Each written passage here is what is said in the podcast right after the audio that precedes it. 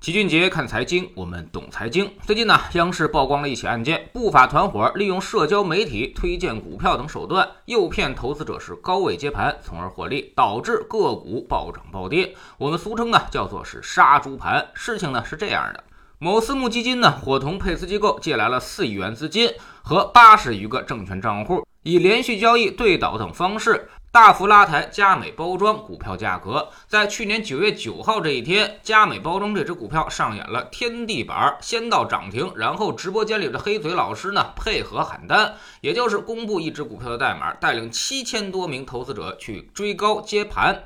随后呢，股价是一路下行，直至跌停。然后呢，紧接着又是三个一字板跌停。这些被杀的投资者根本就没机会离场。后来还曝光了一段语音，这个所谓的老师是言辞十分激动，煽动性那也是极强。最后呢，这个老师按照整个交易的百分之十提取费用，几分钟之内就获利三千万。可怜无数的投资者都被葬送在了山顶之上。佳美包装当时的最高价是十三块多，而如今呢，只有五块钱了。损失了近百分之六十。有人可能要问，为啥这么多投资者都这么笨呢？这么一个老土的骗局，难道都看不出来吗？确实如此，二十几年前就有这个骗局了。在知星球老齐的读书圈里，我们在讲大败局的时候，就提到过中国证券历史上有名的恶庄，当年的庄家吕梁操纵中科创业的手法，那是跟这个一模一样。那时候康达尔就是一个典型的养鸡场，吕梁呢是一个股评人，朱大户自己买的股票，然后遇到积分被套了，就找到吕梁来做包装。然后拉抬股价，找钱做庄，最后呢坑杀散户是完全一样一样的。那可是一九九九年的事儿，距离现在呢已经二十多年过去了。而现在的人依旧是记吃不记打，所以老齐总是告诉大家，没事儿多看看书，别老是盯着盘看。你看不看，它也就那样了。有人可能要问了，可是之前有的老师说的很准啊，这种事儿呢，他们一般会有这么几个套路。一在群里找托来故意编造各种虚假信息，给你制造一种幻觉。之前就有过案例，说一个群里面三百多个人，二百九十多个人都是托，基本上就骗那么几个人。第二呢，就是告诉你一些根本就买不到的机会，以验证自己的正确性。哎，比如呢，利用涨停板的延时，告诉你买入已经涨停的股票，第二天甚至后面还会有惯性上冲，但是这种机会你其实根本就买不到。第三呢，在牛市的时候可劲忽悠，牛市你买什么基本都对的。比如前两年大部分股票其实都在上涨。第四呢，已经联合别人做庄了，先给你点甜头。第五就是通过概率来筛选，比如一千个客户，第一天呢，他给五百个人发涨，给另外五百个人发跌，然后呢，在正确的五百个人里面继续发这种预测，连续几天之后，你就会对他深信不疑。通过这种方式，他能快速的培养出一批韭菜来。那么我们到底该怎么识别这样的骗局不再上当呢？其实方法也很简单，最重要的就是不要去贪婪。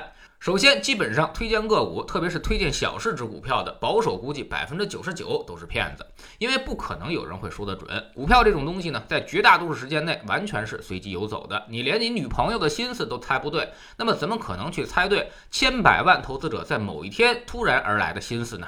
这个根本就不可能。所以推荐股票的群千万别加。有人说，这不是有联合坐庄能够控制股价的涨跌吗？那么你想想，坐庄这个事儿，人家为什么要告诉你？这可是要坐牢的，当然是越少人知道越好。他公开告诉你，然后还让你去赚钱，他来承担风险，这合理吗？所以他告诉你有人坐庄啊，只有两种可能：一个呢是他根本就不知道，可劲儿忽悠；第二就是骗你去接盘的。无论是哪种可能，你最后都会损失惨重。其次，不教方法只推票的，基本都是骗子，因为他根本就没方法，就是一本正经的胡说八道。第三呢，就是光讲技术分析，千万别信。技术这个东西是典型的用过去去预测未来，是充分非必要条件。上涨的股票一定会有这些技术特征，但是并不是有这些技术特征就一定会上涨。就好比说我爸爸是农民，但不是所有农民都是我爸爸。你往前讲全都对，往后讲屁用都没有。还是那句话，股票在绝大多数情况下，短期内都是随机游走的，并不遵循任何的依据。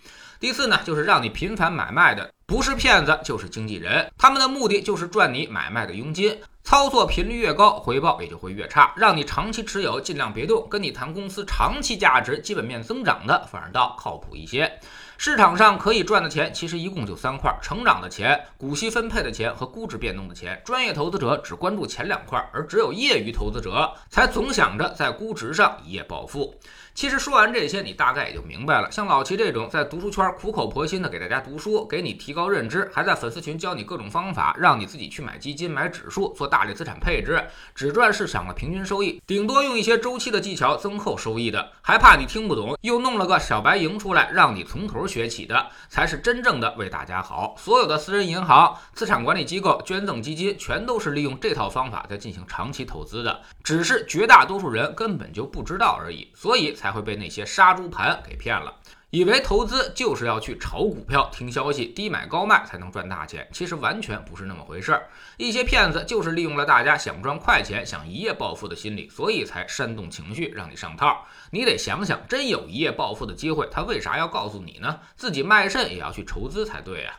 所以大家千万要长点心，赶紧去告诉你身边那些误入歧途的朋友，迷途知返，尽快回头。不要等损失惨重才追悔莫及。投资呢是一场修炼，但凡急功近利的人都会受到惩罚。在知星球老齐的读书圈里，我们今天就会为大家带来一本书，就叫做《慢慢变富》。这句话呢是巴菲特说的。贝索斯问巴菲特：“你那几招不怕被别人学了去吗？” 巴菲特自信的回答说：“不怕，因为没有人愿意慢慢变富。”这就是股神一生的精髓所在。